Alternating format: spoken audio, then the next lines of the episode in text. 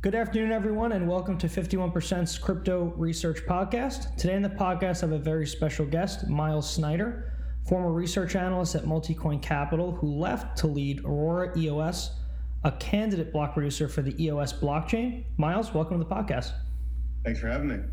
So, EOS went live this summer. Uh, it's not that long ago, about six months ago, so it's still young, even though it feels old for some reason. Um, the, the key aspects of EOS are that less validators, 21 versus over 17,000 on Ethereum. Uh, but the trade off is on EOS, you get much faster transactions, um, over 1,000 versus 12 to 15 on Ethereum currently. Um, and with that introduction, EOS, uh, tell us why you left Multicoin and how you got started on Aurora. Yeah, definitely. And I'd love to sort of like plant a flag there and come back around to those numbers because I think there's a lot to dissect there. That's that's really interesting. But um, but yeah, so my background, I, I got into crypto around 2014 um, became really interested in Bitcoin while I was studying abroad in Argentina. Um, actually, I, I, met the CTO of Xapo through a friend of a friend at a dinner. Um, and he was the one who, who first told me about Bitcoin. I, I, think I had heard about it prior, but he was the one who really, um, uh, you know, sort of explained it to me to the point where it clicked. Um, and I had a little bit of a background in like Austrian economics. I studied economics and I'd been exposed to the Austrian school through like a family friend. And so I think that allowed Bitcoin to, to click very quickly for me. Um, so I became very interested in that. Um, and then was also interested in the idea of stable coins um, pretty early on, mostly because of my experience living in Argentina where people really like wanted to hold dollars rather than hold the local currency. Um, and so that led me to explore a project called BitShares, which was one of the earliest stablecoin projects. It was also the first project from Dan Larimer, who, who eventually built EOS. Um, BitShares had a lot of these like design features that eventually got integrated into EOS. So I became pretty familiar with that tech stack uh, like early on. Um, and but you know have been I've been following the crypto space since that time. Um, you know watched the launch of Ethereum, some of the earliest projects on Ethereum um, the craziness throughout the past couple years with you know with the ICO boom and, and all of that. Um, and then, you know, when EOS uh, was first announced, you, you, mentioned that EOS feels like an old project, even though it's like five months old. I think that's probably because the crowd sale lasted for a full year before the before the mainnet went live. Um, so there's been a lot of buzz around the project, and I've really been following it since since that time. And um, I'd say especially as the as the mainnet launch uh, approached, and um, you know, I started seeing some of the early proofs of concept that were built on there. Speaking to a lot of developers, um, speaking to other block producers, I you know I really realized that the set of trade-offs that EOS was taking was the right one for a certain um, set of use cases that I that I think are some of the most exciting near-term use cases for blockchain technology. And um, you know, I think it's uh, I think there's a lot of projects that are really exciting in the space right now, and there's a lot of projects that are going to, um, you know, produce some really cool things. But as it stands right now, EOS is the one that I'm, I think, most interested in and most interested in in spending time on. Um, so, uh, you know, at, at, Multicoin, I did some really in-depth EOS research that, that we published, and you know, as a firm, we started to um, build a lot of conviction in, in EOS specifically. And I started thinking about, you know, what are ways that I could uh, leverage some of that expertise I've built up, some of those relationships I've built up to do something in EOS full time. And and being a block producer is really, I think, one of the most exciting opportunities in you know the entire crypto space, specifically within the EOS space, um, because it kind of allows you to to build a position within an ecosystem that I that I think has tremendous room for growth. That's um, that's super interesting, and um, you know I give you a lot of credit for leaving to you know dive into you know very specific crypto initiative full time. Um, you know I also left to do it um, for 51%, so I give you credit there. And you know just going into Aurora EOS, you know what is the status of you guys as a block producer? Um, you know I've read some of your podcasts. I, I think that the content you're putting out is very transparent. You know you lay out a lot of the issues and a lot of you know the potential solutions very clearly for people. Um, so you're definitely providing the most informed research. Um, so how is Aurora currently, and you know, are you guys a block producer yet? Yeah, so the, the way that EOS block production works is that um, there's a 24 7 global liquid democracy that operates on chain. Um, and it's a one token. Uh, it, it, gets a little complicated in terms of the actual mechanics, but more or less it's like a one token, one vote system. Um, so your say in governance, your say in who is elected as a block producer is proportional to your uh, your stake in the system. Um, and so everyone uh, can cast votes on chain, and then the block producers are ranked by the total number of votes received.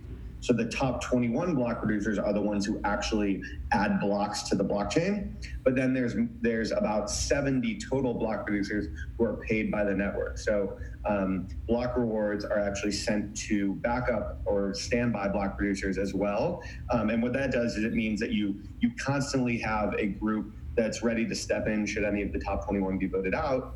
Um, and we, we have noticed, um, you know, there's been significant churn in the in the validator set since the, the mainnet launch, um, and it also kind of um, it keeps the the the higher ranked block producers on their toes. You know, um, there's always competition for them. There's always people who are willing to step in should they, you know, attempt to act maliciously or or not serve the community well, or anything like that. Um, so, so about the, the, the number changes, but it's something like you know between 60 and 70 block producers are paid.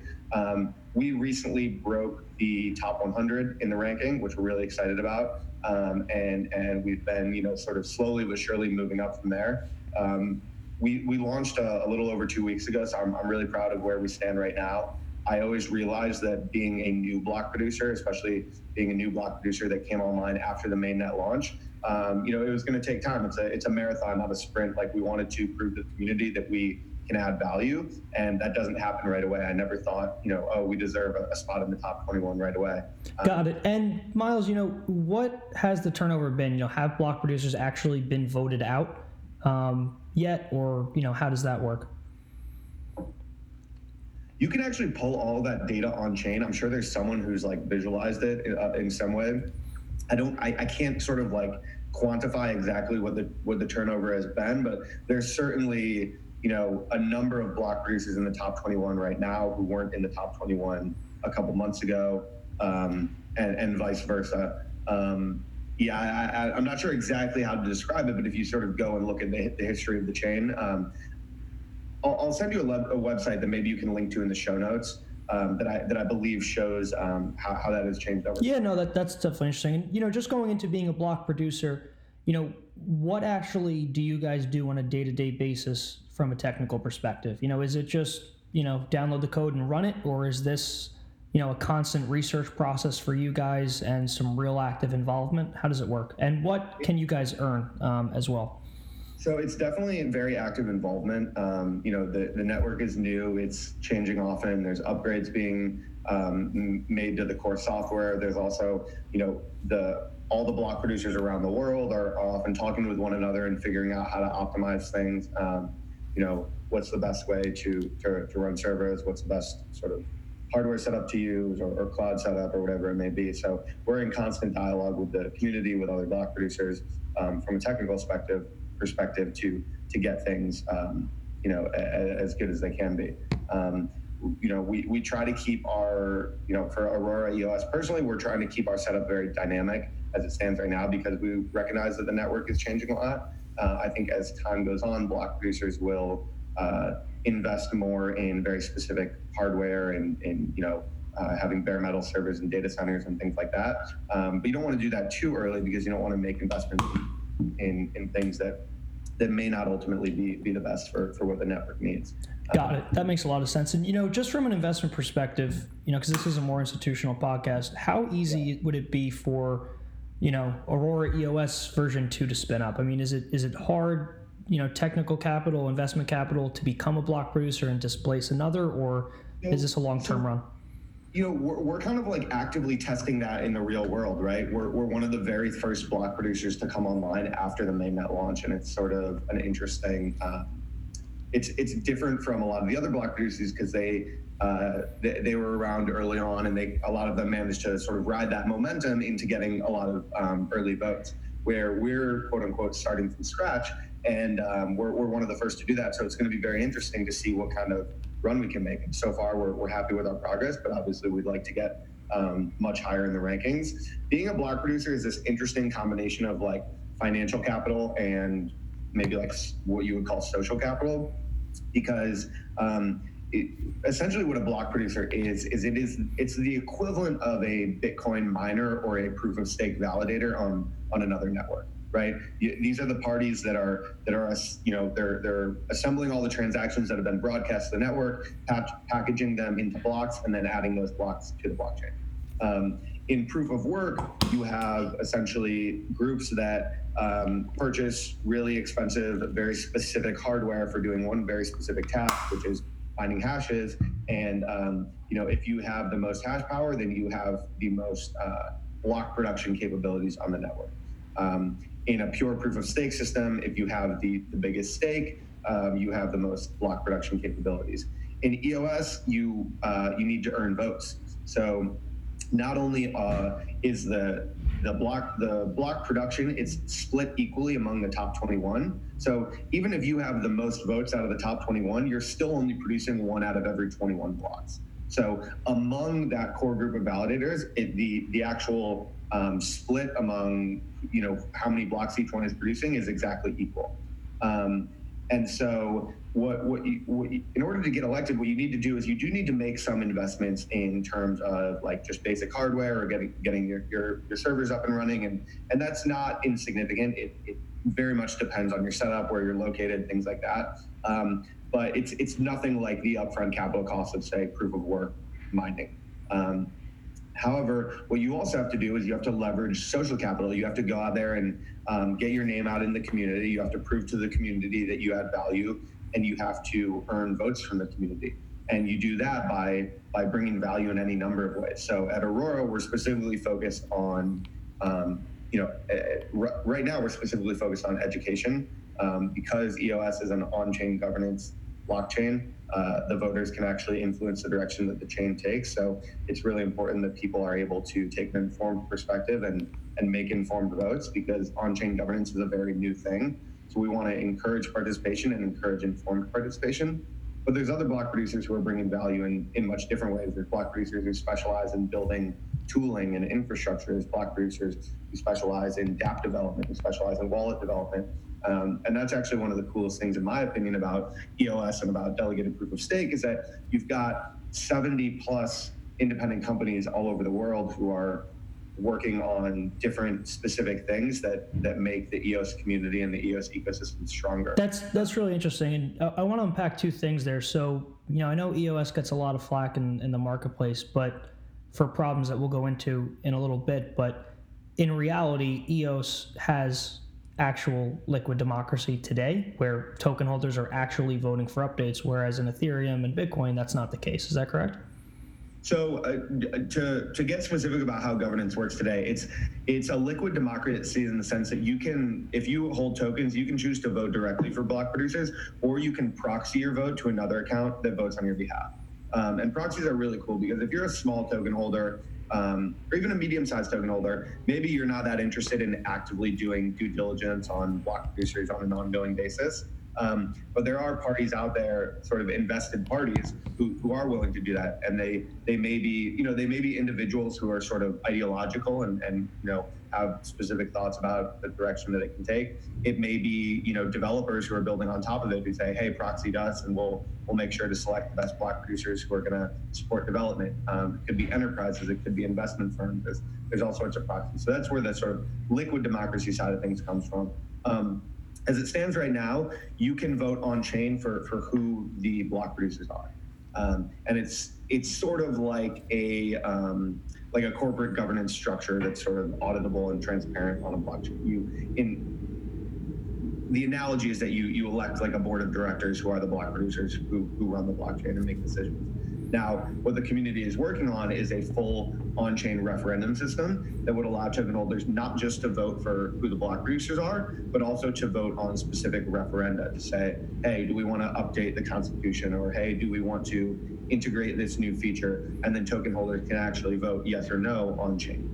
Um, that referendum system is, is being built, but it's not actually uh, live yet. Got it. That makes a lot of sense. And, um, you know, developers have you know significant um, time investments in where they build on public blockchains. You know, to learn Solidity takes time. To you know, to move a, a, a decentralized application to another chain can be hard. You know, if not impossible. So you know, when do you envision that the rubber meets the road for developers building on EOS. In my mind, it would take at least I don't know a year until we see interesting projects, or maybe maybe even longer. Um, what's your take here? I, I would say my guess is that it's actually going to be less than that. I think these things. Um, they, they tend to move very fast. EOS has a set of features that's going to allow it to move very fast.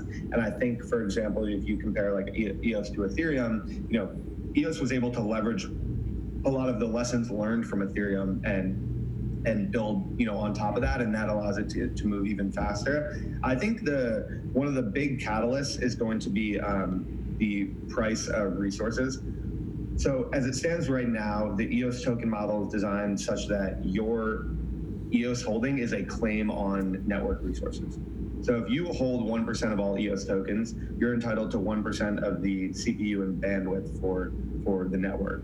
Um, and so if you're a developer and you want to build an app that uses a lot of, of, bandwidth, for example, you need to hold a large amount of tokens. Same thing if you're a user who wants to, to use a lot of bandwidth, make a ton of transactions per second or something like that. Um, now, the problem is that as it stands today, what you would do is say that you need 100,000 EOS worth of resources, um, but you only need it for a fixed amount of time. Well, you have to front a really big upfront capital cost to purchase those 100,000 EOS. Then you're um, taking on price risk during the time that you hold them for access to the resources, and, and then you'd sell them afterwards if you didn't want them, because it's this claim in perpetuity. Now, what is being built right now are solutions that would allow you to essentially rent bandwidth. So if you're a large token holder and I'm a user and I want access and you have 100,000 EOS and I want access to those resources, I can essentially pay you a fixed amount of EOS upfront, call it, you know, I pay you 100 EOS and you lend me those resources for a fixed amount of time and then they go back to you.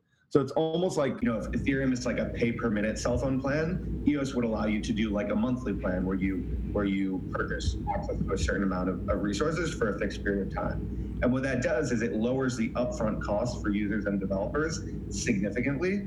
Um, and it allows large token holders to actually lease out their their holdings in in, um, in order to earn a return on them. Um, Got it. So Myles, just unpacking that a little bit. I mean, you know, for those who are unaware, there's various ways to pay for network usage on public blockchains. In Ethereum, you pay um, set gas prices based on basically Ether. Um, in other blockchains like Neo, you pay in a separate token called gas.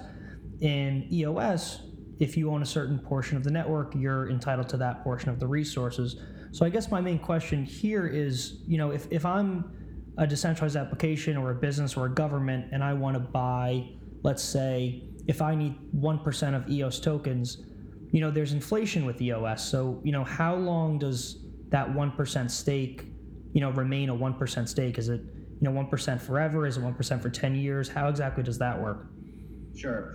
Yeah, let's dive into this a, a little bit because I, I, think it's really interesting. Um, you, you, talked about the different ways that you, you pay for, for blockchain usage. So the way that I think about it is that every blockchain is is it's simply a um, it's a network that's a set of resources that are scarce and you have people who want to access those resources and you have to figure out a way to, to decide who gets access to what so in bitcoin and ethereum the way it works is that if you want access to a certain amount of the network resources you simply pay on a on a sort of per transaction basis you have to pay the gas costs which means that you have to pay the miners for for executing the computation and those fees go directly to miners, so they go directly to the validators.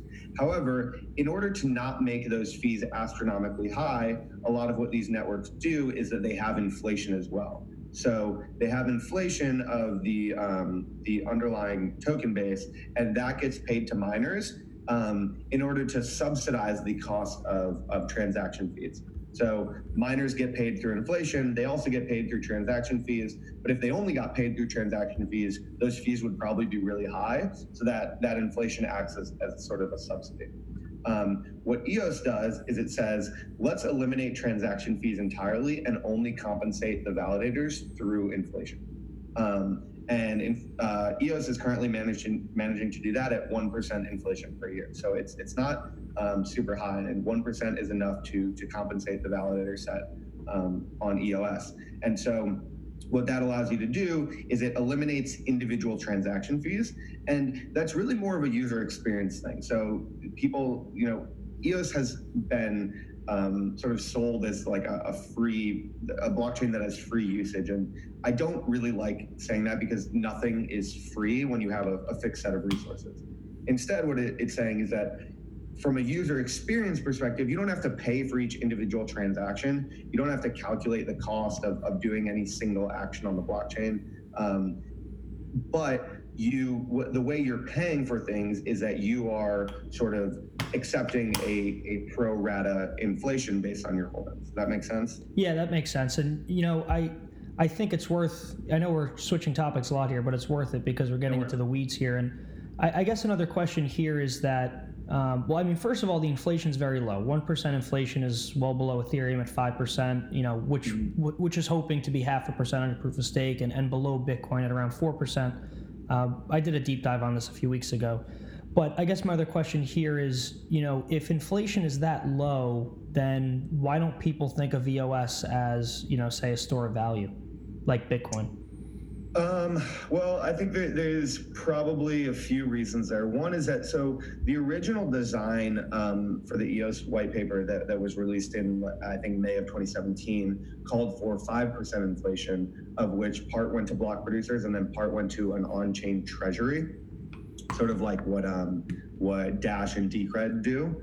Um, now, the community has kind of, as a whole, soured on that idea of the on chain treasury. Um, there are groups of block producers who, who, are working on potential implementations, but um, it remains to be seen whether or not that's, that actually gets enacted.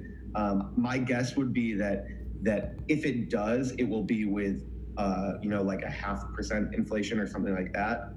Um, but but that's that's that's kind of an open question. Um, I think you know, but even still, that would be 1.5% inflation, which is still pretty low. Um, I think uh, you know another part of the reason that people don't necessarily think of EOS as a store of value right now is simply because it's it's really young and new and often changing and you know new software has bugs new software has more risks and store of value sort of by definition should be as as low risk as, as possible um, which is you know why it's it's taken Bitcoin, you know, nine years to to sort of solidify that position.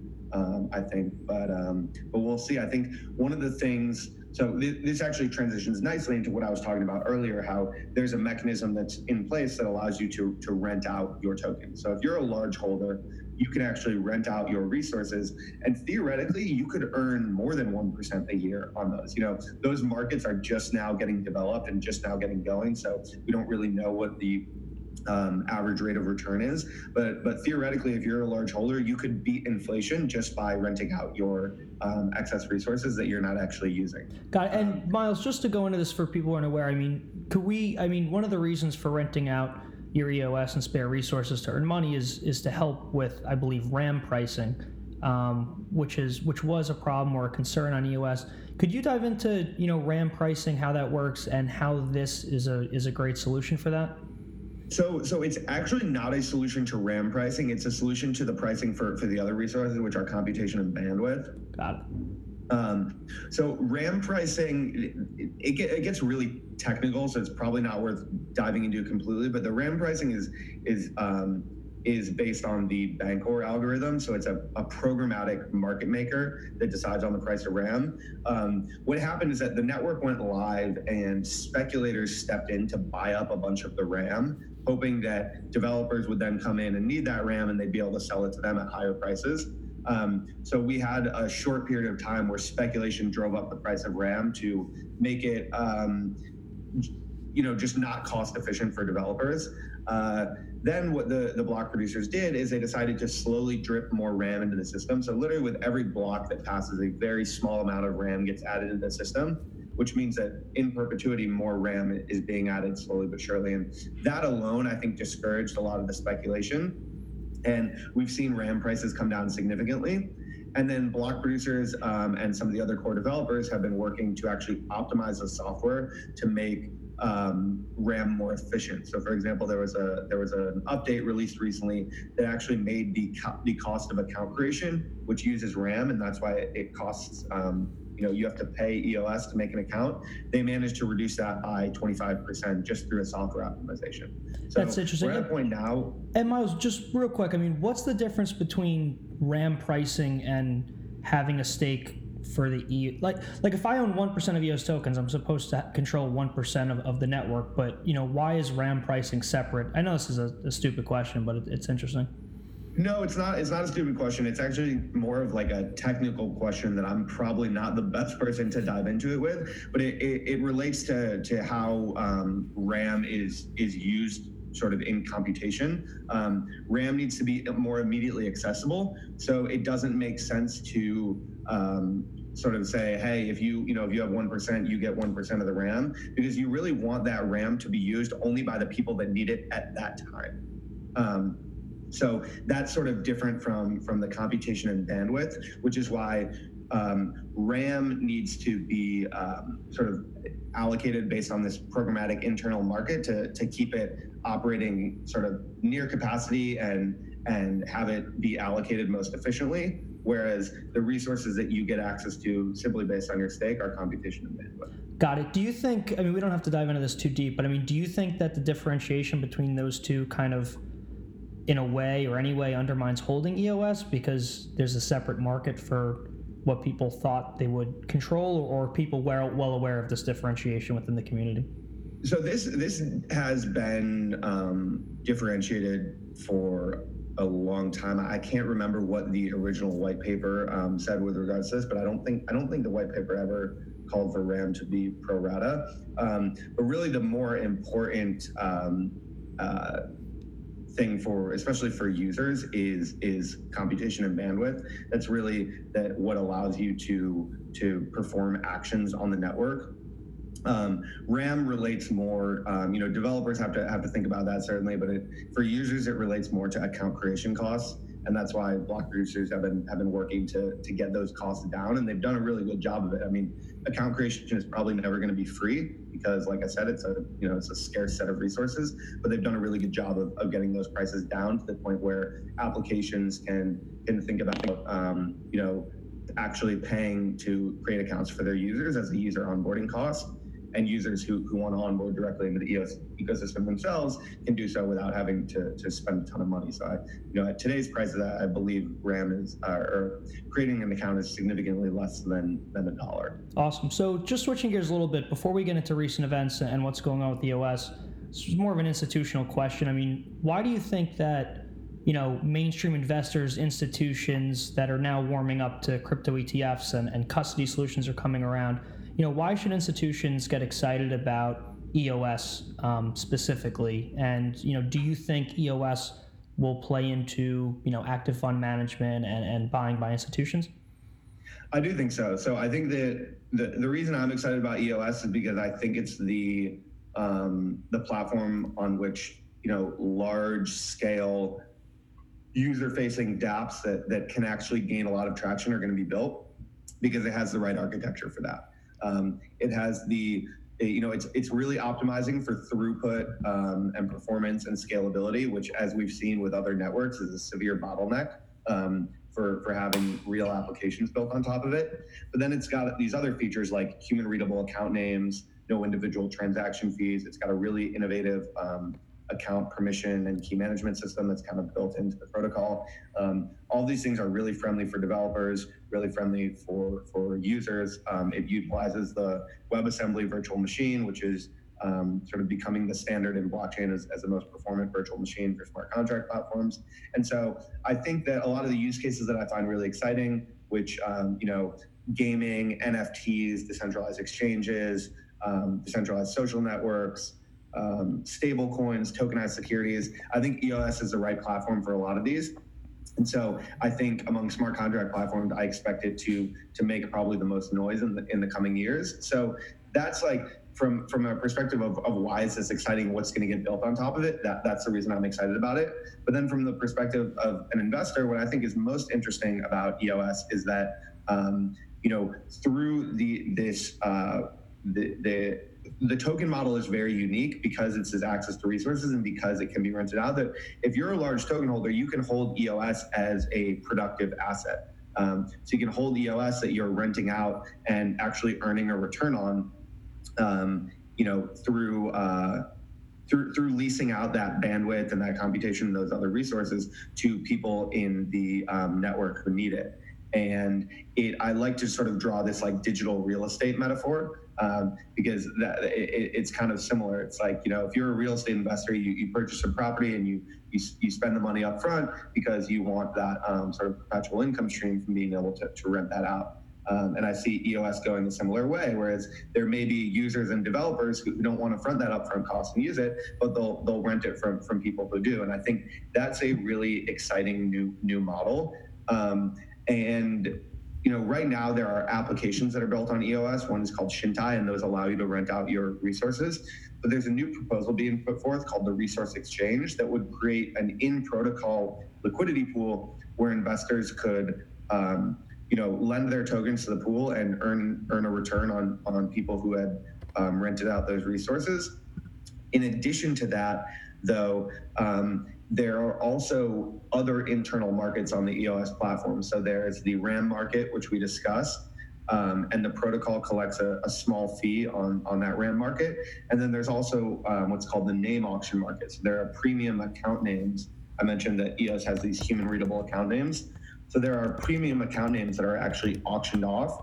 And the plan for the resource exchange is that the proceeds from both the RAM market and the name auction market will be added to the books of the resource exchange. So if you're an investor, not only are you, you earning a return from, from renting out your resources, you're also earning a return from whatever those other internal markets make um, during the time that, that you've lent your tokens to the REX. Um, and there's actually plans for, for future internal markets that could take place on EOS, um, you know, including um, EOS storage and some other stuff that's being discussed. And so that creates a really interesting um, uh, sort of in protocol economy that investors can participate in that is pretty different to, to anything else I, have seen in the space. Super interesting. And uh, let's let's move on to uh, I guess the more contentious you know things we wanted to talk about you know recent events with EOS and I you know I think to begin I know you wanted to circle back to the validators versus Ethereum and the transactions per second versus Ethereum you know what did I get wrong there and and what do you want to uh, update us there on? So the transactions per second isn't like the necessarily the, the best metric to use because it's it depends on the type of transaction, the quality of the transaction, the size of the transaction, et cetera, et cetera. Um, but so EOS has um, cleared more than 3,000 transactions per second actually currently. Um, now those were that was sort of a, a, stress test that was done, and those were very lightweight transactions.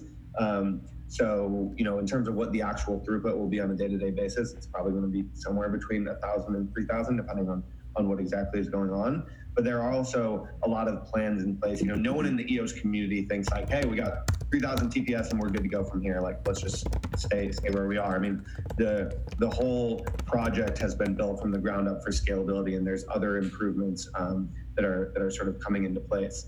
Um, so, so that's that, that's one thing. But um, I really wanted to touch more on the, the, the concept of validators. So, like I said with EOS, you have um, you know you have 21 who are actually producing blocks at any given time, right? Um, now that those 21 can and have changed over time. So token holders, because it's this constant ongoing liquid democracy, if token holders mobilize, they could vote any one of those producers out and, and replace them with a new producer. So it's a much more dynamic validator set. And the way that I like to think about it is that although there's 21 at any given time, you know, there's 70 that are compensated by the network. And there's a significant number that are moving in and out of those 21. So if we talk about, you know, over the course of say one month, you could look at the number of entities that actually add blocks to the blockchain on EOS, and it's going to be more than 21. And you could look at the number of entities that actually add blocks to the blockchain on, on for example, Ethereum. And I don't know what the number is, but you know it's probably not going to be that high because the way that mining pools work with economies of scale you have the you know the three or four largest mining pools produce the vast majority of, of the blocks there. And then there's sort of the long tail of other miners that, that maybe find a block every now and then. Um, and so i think it's like it's a little bit um, I, I, don't think it's a great comparison when people just take you know the number 21 versus the number what did you say it was 17,000 validators on ethereum? Yep. And is that that's my, that's people who are actually running mining hardware i'm, I'm not sure on the specifics to be honest yeah, because I, I, was going to say that that number actually sounds pretty high. My guess would be that that's the number of full nodes. um, maybe including miners. And, and, the other thing, Myles, though, I mean, when people talk about the number of nodes, I mean, so there's obviously more than 21. Uh, more than 21 are paid by the network, uh, basically to incentivize them to stand standby, which is great. Um, but I mean, the flip side of this, I mean, there's a few nodes or a few mining pools that, I mean, one or two mining pools control the majority of Bitcoin. So why does EOS get so much pushback for having 21 when something as popular as Bitcoin has entities like one or two entities that control, you know, near 50% of the network? I mean, I think it's a lot of it has to do with a misguided argument around this like semantics of decentralization. Um, I think the number of validators is a very flawed metric because decentralization is such a complex topic. Um, you know, uh, my friend Tony Sheng, who's one of the best writers in crypto, um, everyone should go check out his website, tonysheng.com. But he wrote a great article about this, like how do you define decentralization? Um, and uh, I, the conclusion is kind of that we haven't figured out a great way to define it yet. There's so many vectors to decentralization, and the quote unquote number of validators is just one. Um, people hear 21 and they just immediately think that's a really small number. It's it's way too low. Um, but like I said, it's it's it's 21 at any given time. Um, but it's it's far more than 21 that have actually participated in that process since since mainnet launch.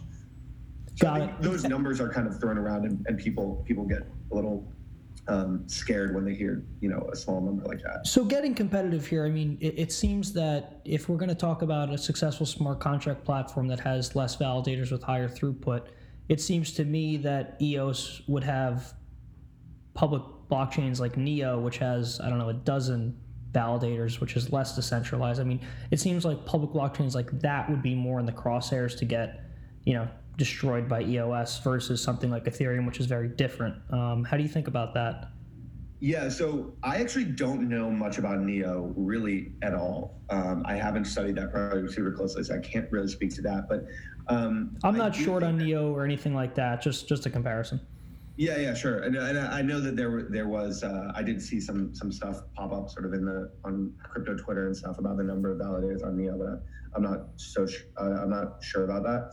Um, however, if you compare EOS to Ethereum, I, I think you're right. I mean, people talk about the smart contract platform race or the, the competition among smart contract platforms as a winner take all scenario. And I just don't think it is because you have you have different use cases that could be built on smart contract platforms that need to optimize for different things. And you also have different platforms that take radically different sets of trade-offs. Um, and it's sort of like, you know, when you have two platforms that are as different as Ethereum and EOS, um, it, it's not going to be a winner take all because there's different things that would get built on each. Um, now, as I mentioned before, I think when you when you look at the blockchain use cases, or for example, let's look at some of the stuff that that managed to gain traction on Ethereum. I think the first was obviously um, crowdfunding through the through the ICO boom, but that really has has died off, and I think there's there's too many legal questions now for, for that to be considered like a killer use case going forward. But um, but we had NFTs. So you know, Ethereum has these token standards that have um, that you know have, have really caught on. And so NFT stands for non fungible tokens. Um, and that's things like CryptoKitties. Um, and those caught on on Ethereum, but they basically made the chain grind to a screeching halt. Um, you had people who were who were using these CryptoKitties saying Ethereum can only tra- process 15 transactions per second, um, and that uh, it ended up being kind of a flash in the pan as a, as a result. Whereas, uh, eh, eh, you know, with, with EOS, you have a lot more throughput.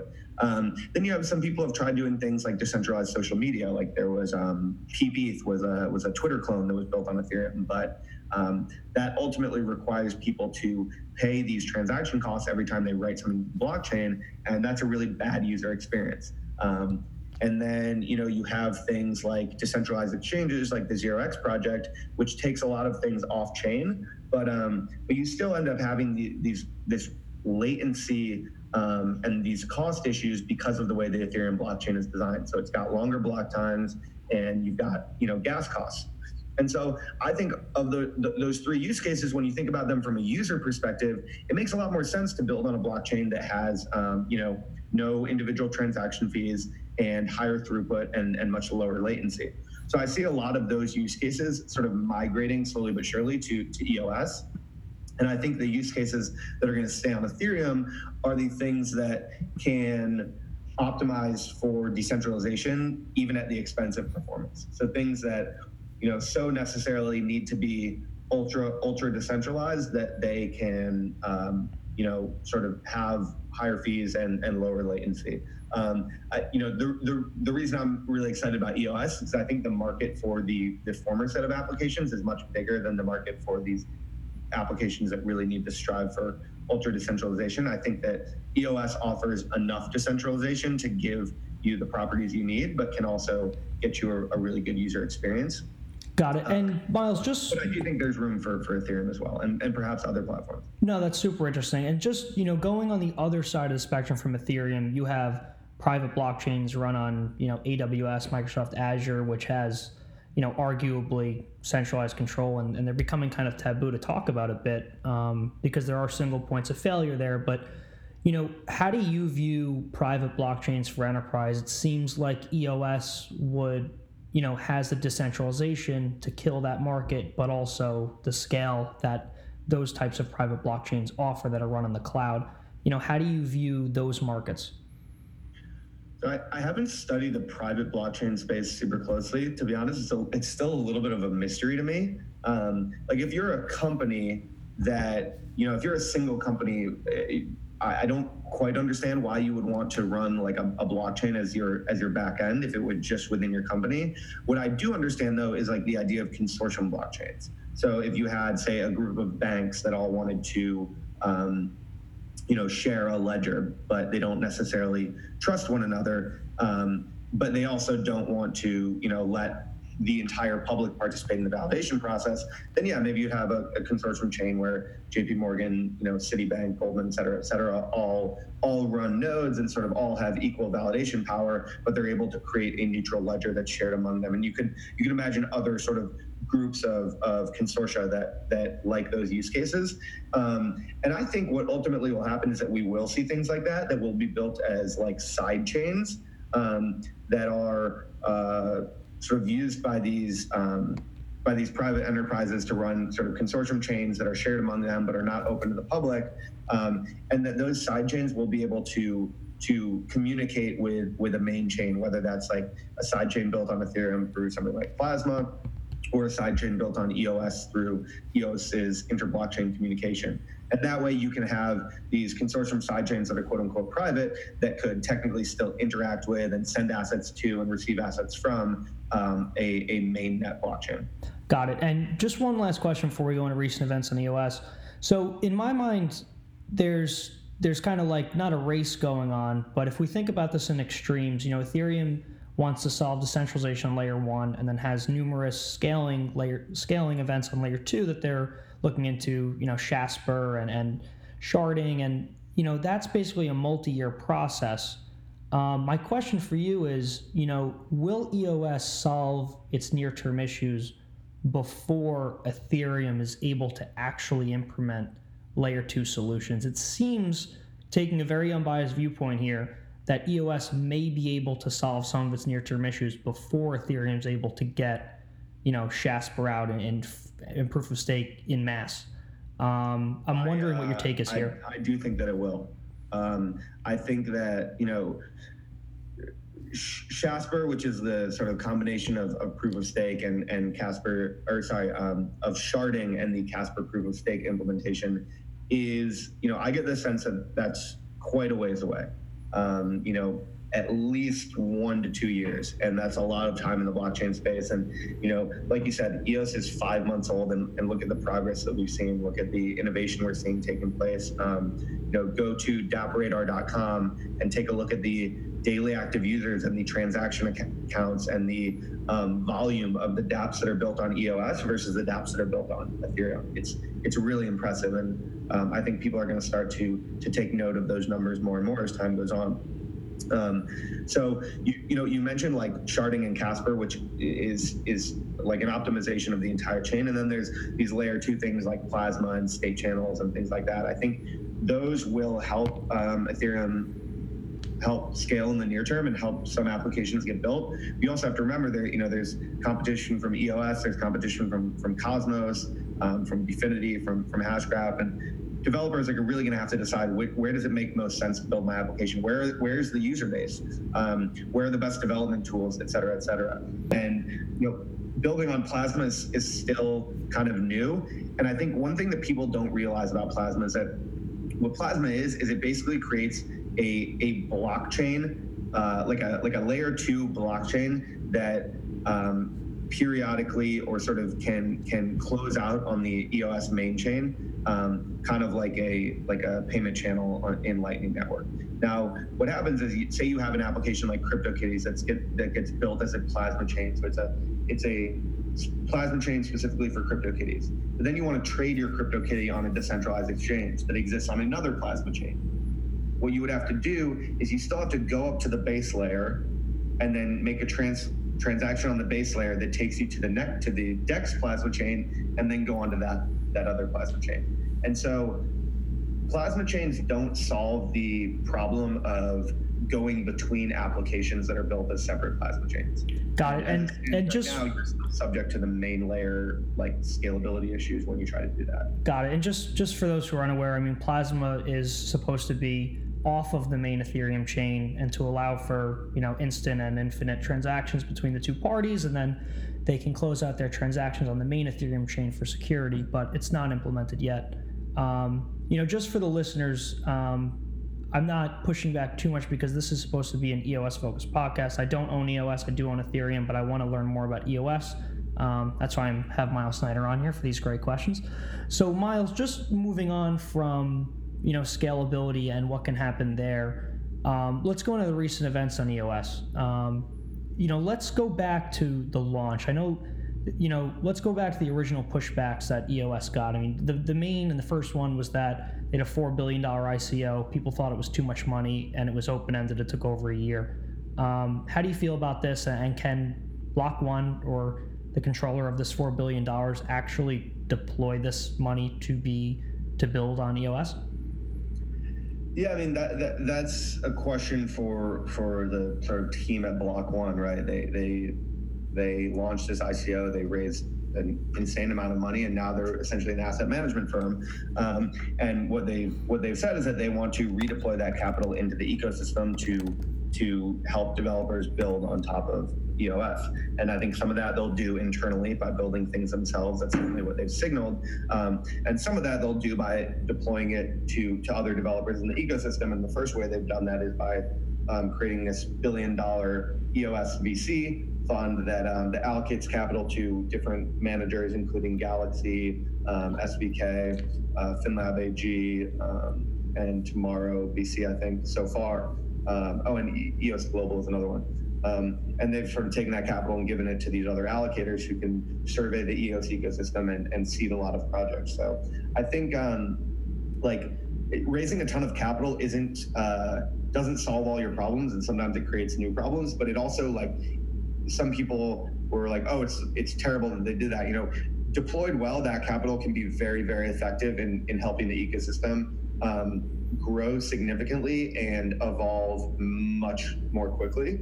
Um, I, you know, I get the sense that that Block One is still um, still sort of ironing out their their internal structure. They're they're bringing a lot of they're bringing on a lot of seasoned executives. Um, you can just look at their recent hires, and I expect to see sort of more public communication from them hopefully soon about what exactly their roadmap is and what exactly they're they're working on. They've they've stayed a little tight-lipped thus far.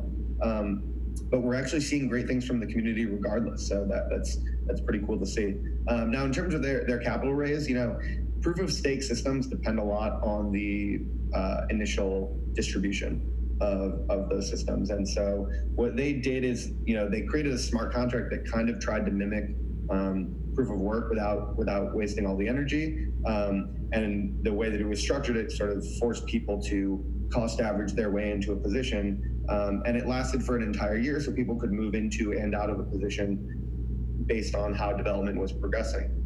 And so that gave you sort of a year's worth of market churn before the before the mainnet even went live, which I think um, you know was probably a good thing. Doing like you know quote unquote ICOs or crowd sales is just it's it's a really hard thing to get right.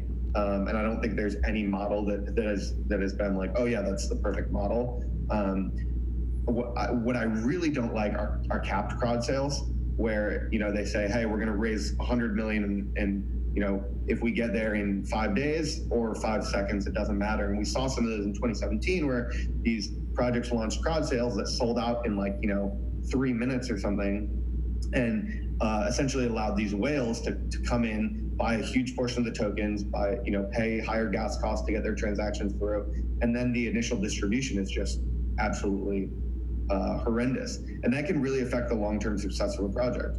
So I think that um, the, the way that Block One structured the crowd sale sort of avoided some of those issues. It created other issues, but um, but the, for me, the worst thing is a is a capped crowd sale that, that sells out really quickly. So I actually prefer you know an uncapped sale. That's interesting, and you know Blockstack. You know, there's there's several companies like Blockstack that have done really clean crowd sales and uh, you know zero x did a really clean crowd sale they, they tried to job, yeah they i mean they capped the amount of money on zero x so that they could expand distribution and, and make their ecosystem larger by putting tokens in more more holders hands. But you know my pushback there is if icos get regulated everybody is screwed you know not just the guys that did a clean raise. But uh, you know just moving on i mean the the main the other issue is eos's constitution. Um, you know there was calls for it to be rewritten uh, when EOS launched. Um, you know, what is the constitution in EOS? What's going on with it? Um, yeah, anything there?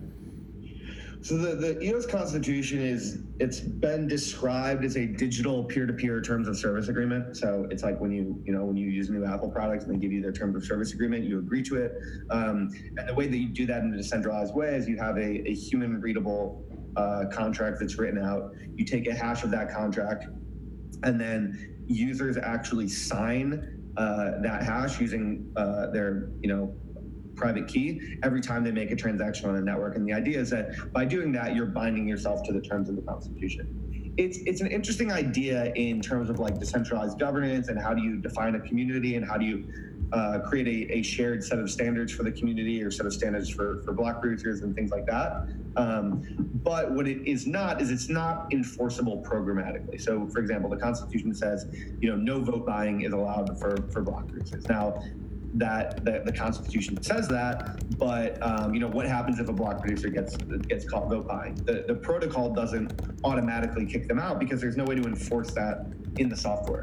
So what the, the Constitution kind of tries to do is create like a a reference point for the community to define behaviors that are that are good or not. But it ultimately still relies on the community for for enforcement. So with regards to the vote buying issue, for example, um, if the community sort of agrees with that, then they'll vote out block producers who get caught vote buying. But if they if they don't mobilize to do that, then the Constitution is kind of ineffective because it just says things that, that don't get enforced. So the, the Constitution that was included with the mainnet launch was a very early, primitive, I, I think pretty, you know, well-intentioned but but quickly written version. And it was it was sort of sold as like not even sold, that's not the right word. It was presented as, hey, this is the constitution we'll use in the interim until the community can ratify an official constitution via a referendum. And so that's where the community stands right now. It's like, hey, how do we proceed with this constitutional um, conversation? You know, how do we create a constitution? What do we want to include in it? Um, people are having a conversation around like, you know, do we include things that aren't enforceable? Like, if so, what's the point? If so, how do we think about enforcing them, et cetera, et cetera? So that's a very nuanced and complex conversation that's been happening over the course of the last few months and, and will probably continue for some time. Um, I think that we, you know, we at Aurora are going to be putting out um, some some blog posts and articles exploring this constitutional issue and exploring some of the, the trade-offs and, and what makes what we think makes sense there and what doesn't. Um, we, we don't have to dive too deep into that right now, but I, I do think that the Constitution should be simplified from where it's at right now. I think that it, it should be a, a pretty simple document that sort of defines the behavior of, of block pieces that it's, that's expected because we know that it's not enforceable. It should ultimately just serve as kind of a reference point for the community. Um, and I think specifically there's there's an issue around arbitration um, and whether or not that, that should be something that's included as the base layer of the protocol. I don't think it should be, and we'll be we'll be diving into the reasons um, why that's the case. Um, but uh, but yeah, that's where things stand right now. That's super interesting. And, you know, I wanted to save time for the last question, and it's on everyone's mind. It's definitely at the forefront of EOS. Um, you guys put out a great, uh, informative, detailed post on governance with EOS. Um, there's been rumors or calls that block producers have been buying votes and governance can never be solved. And people are pointing to, you know, Vitalik Buterin, the founder of Ethereum's post on cartels and how this issue can never be solved with EOS because there will only ever be 21 producers and there will always be collusion between these block producers. Um, I guess if you could just unpack um, governance and vote buying and what you think here, um, it's definitely at the forefront and you've done the most work on it. Yeah, so it's a super complex, super nuanced issue. Um, I disagree that quote unquote governance can never be solved. If governance can never be solved, then we're all screwed because every blockchain has governance processes in place. Some of those take place off chain, some of those are formally defined, some of them take place on chain, some are very loosely defined, but you know, there's governance present in all of these, there's politics present in all of these. Um, and there there's benefits and trade-offs to each of those. So, for example, with um, with Bitcoin, you have this, you know, sort of what I think Pierre Rochard described as off-chain peer-to-peer governance. Um, that's not formally defined. Uh, it doesn't it doesn't take place on the blockchain, and you know that it, it helps Bitcoin in the sense that it it creates. Um, uh, it, it sort of creates a status quo bias for Bitcoin that helps it not change too quickly and sort of stay steady, which I think is, is important for an asset like Bitcoin. But it also creates a lot of complexities. It, it slows down the, the evolution of, of the platform. Um, and uh, yeah, so there's trade-offs there. With with EOS, what you have is you have a actually a very formally defined governance system because it actually takes place on chain. Um, and so the benefit is that you know everyone knows how governance works, everyone knows what's going on because the process is, is auditable, and everyone who who owns EOS can participate in this. Um, now we've seen a lot of people say that like on-chain governance is screwed or that it's it's never going to be solved or whatever that is, and and I just think that's silly to draw that conclusion this early when we basically have only a small number of projects that have actually implemented on-chain governance, and we really haven't seen it at scale. You know, EOS is the by far the largest example of on-chain governance. Um, you know, with the kind of market cap and the kind of uh, traction that a project like EOS has. So it's it's really one of the, the foremost experiments in in this kind of, of governance process. Um, and because this is so new, you don't have a lot of developers who, who are used to this idea of participating in the governance of a network that they have ownership in. And so, um, you know, a lot of what we're doing is trying to to educate token holders and investors to say, hey, like if you own EOS, you actually do have a say in the direction that this platform takes, and it's kind of your responsibility as a as a holder to do so. If you want to, um, if you want the value of that of those holdings to increase, if you want this network to succeed, then you then you should be doing that. And because it's so early, because people are still kind of grappling with those ideas and learning about them. Um, we've seen low voter turnout. We've seen low participation. And I think it's it's one the result of education and two the result of just having the right tools in place to be able to participate very easily and very securely. And both of those things are a result of how young and new EOS is. Um, and both of those things are going to be um, problems that get solved as time goes on. Um, you know, we're working a lot on the education side. Um, a lot of the other block producers are working on the tooling side. And so, with the combination of those two things, I think we'll get much higher voter participation in the future. I don't think it'll ever be, you know, 100%, but it'll be much higher than it is today. So what we're seeing happening with the recent accusations, which I should also point out that they're, they're just accusations, there's been no concrete proof, but the accusation was that there was an exchange that was using a large amount of votes that they controlled from from clients who were keeping their tokens on the exchange to vote for a set of block producers who were offering kickbacks to the exchange um, to get those votes. Now, this particular exchange controlled, I think, something like 50 million votes is was the estimate, and um, you know that's five percent of the total supply of EOS. The reason they can have so much influence right now is because a very small percentage of of token holders are actually voting.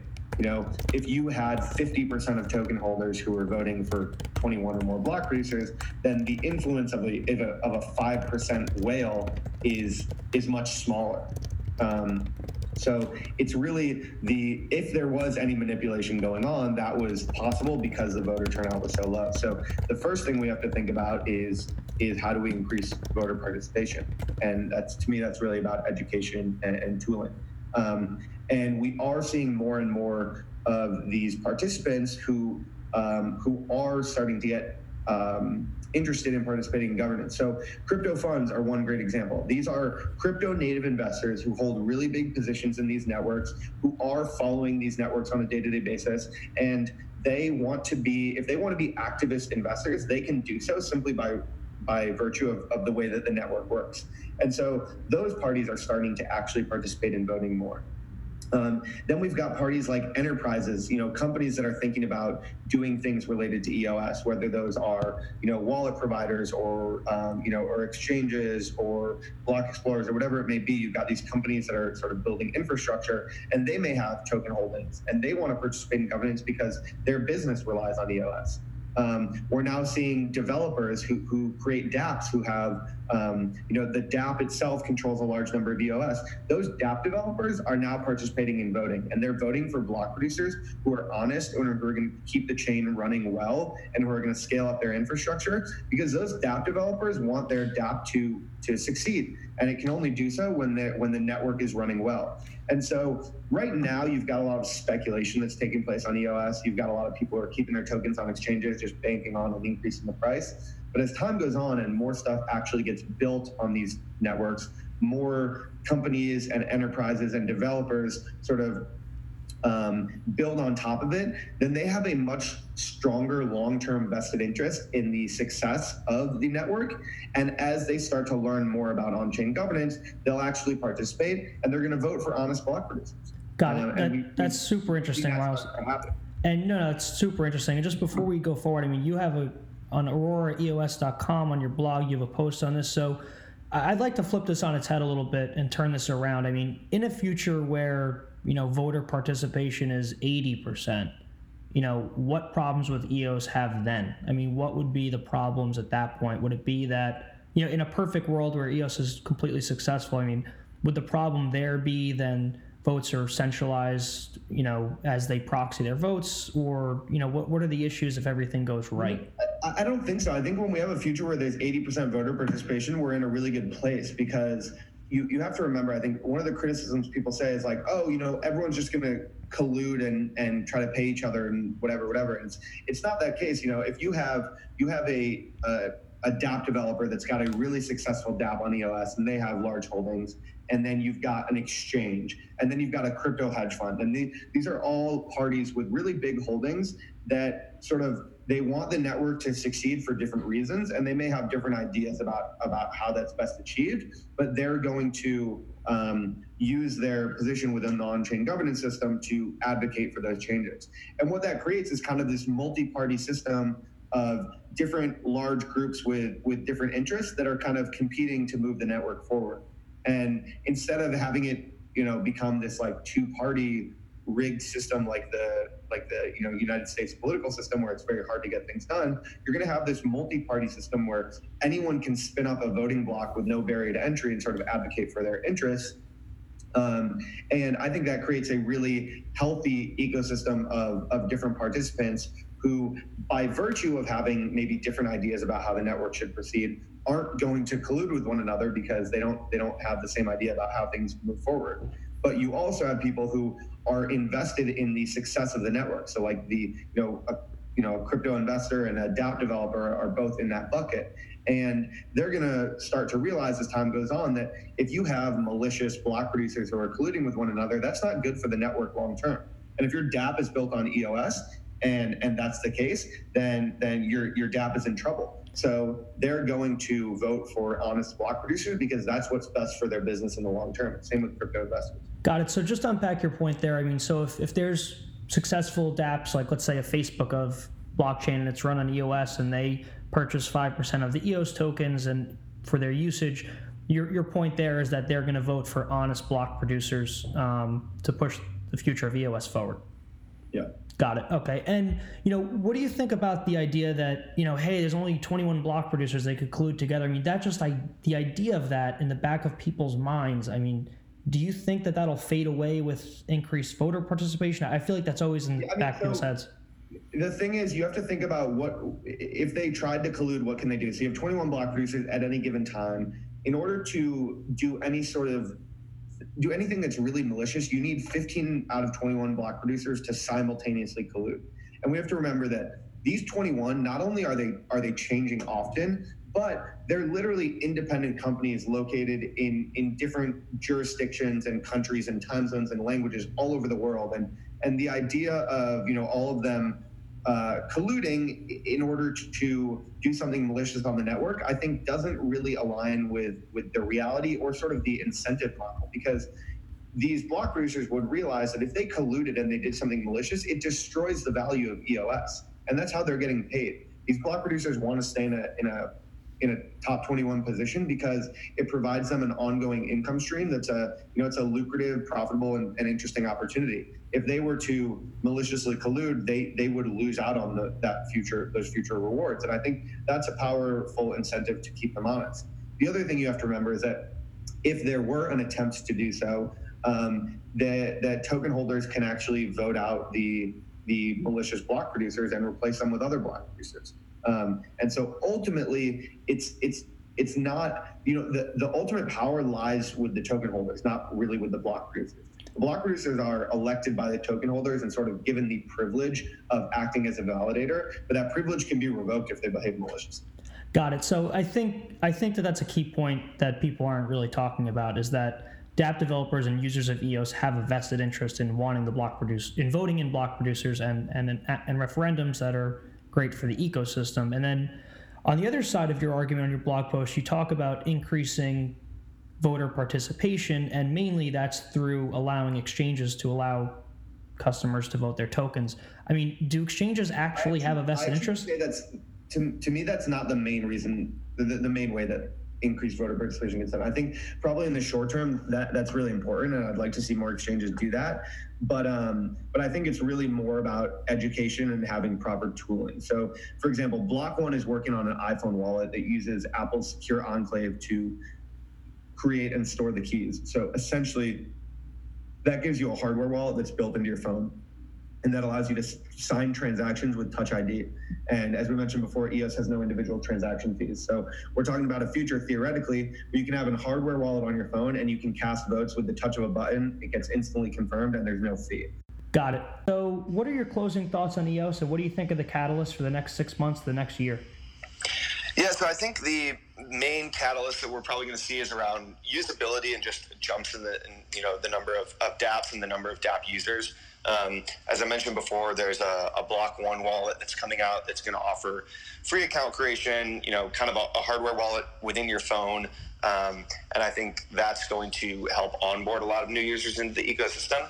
And then we're also just going to see a growth in the number of, of dApps and the number of users. Um, we've already seen really impressive numbers out of EOS. If you go to DappRadar and, and check out the EOS app, um, and I think those numbers are going to continue to grow. And at a certain point, the industry is just going to have to um, sort of start paying attention there. And we're going to see more and more usability and um, more and more dApps being built and I think we're going to start to see like you know new interesting things, and and maybe um, there will be like uh, a bigger company that decides to, to build an app on on EOS because of the scalability and the, the other features that we outlined before, um, or you know maybe it's uh, that that people start to use a decentralized exchange built on EOS, and they see what can happen when you have a, a fully on chain order book when when you you solve some of the issues around usability that I think EOS has solved, it opens up um, you know the possibility for, for really fast growth in the, the user base and, and what's what gets built. So that's what I'm on the lookout for over the next six months to a year. Awesome. Well, Myles Snider from AuroraEOS.com, uh, thank you so much for your time and for this deep dive on EOS. Thanks for having me, Tom. Always. And for our listeners, please like and review our podcast and visit 51 pct.io to subscribe for email updates. Thank you.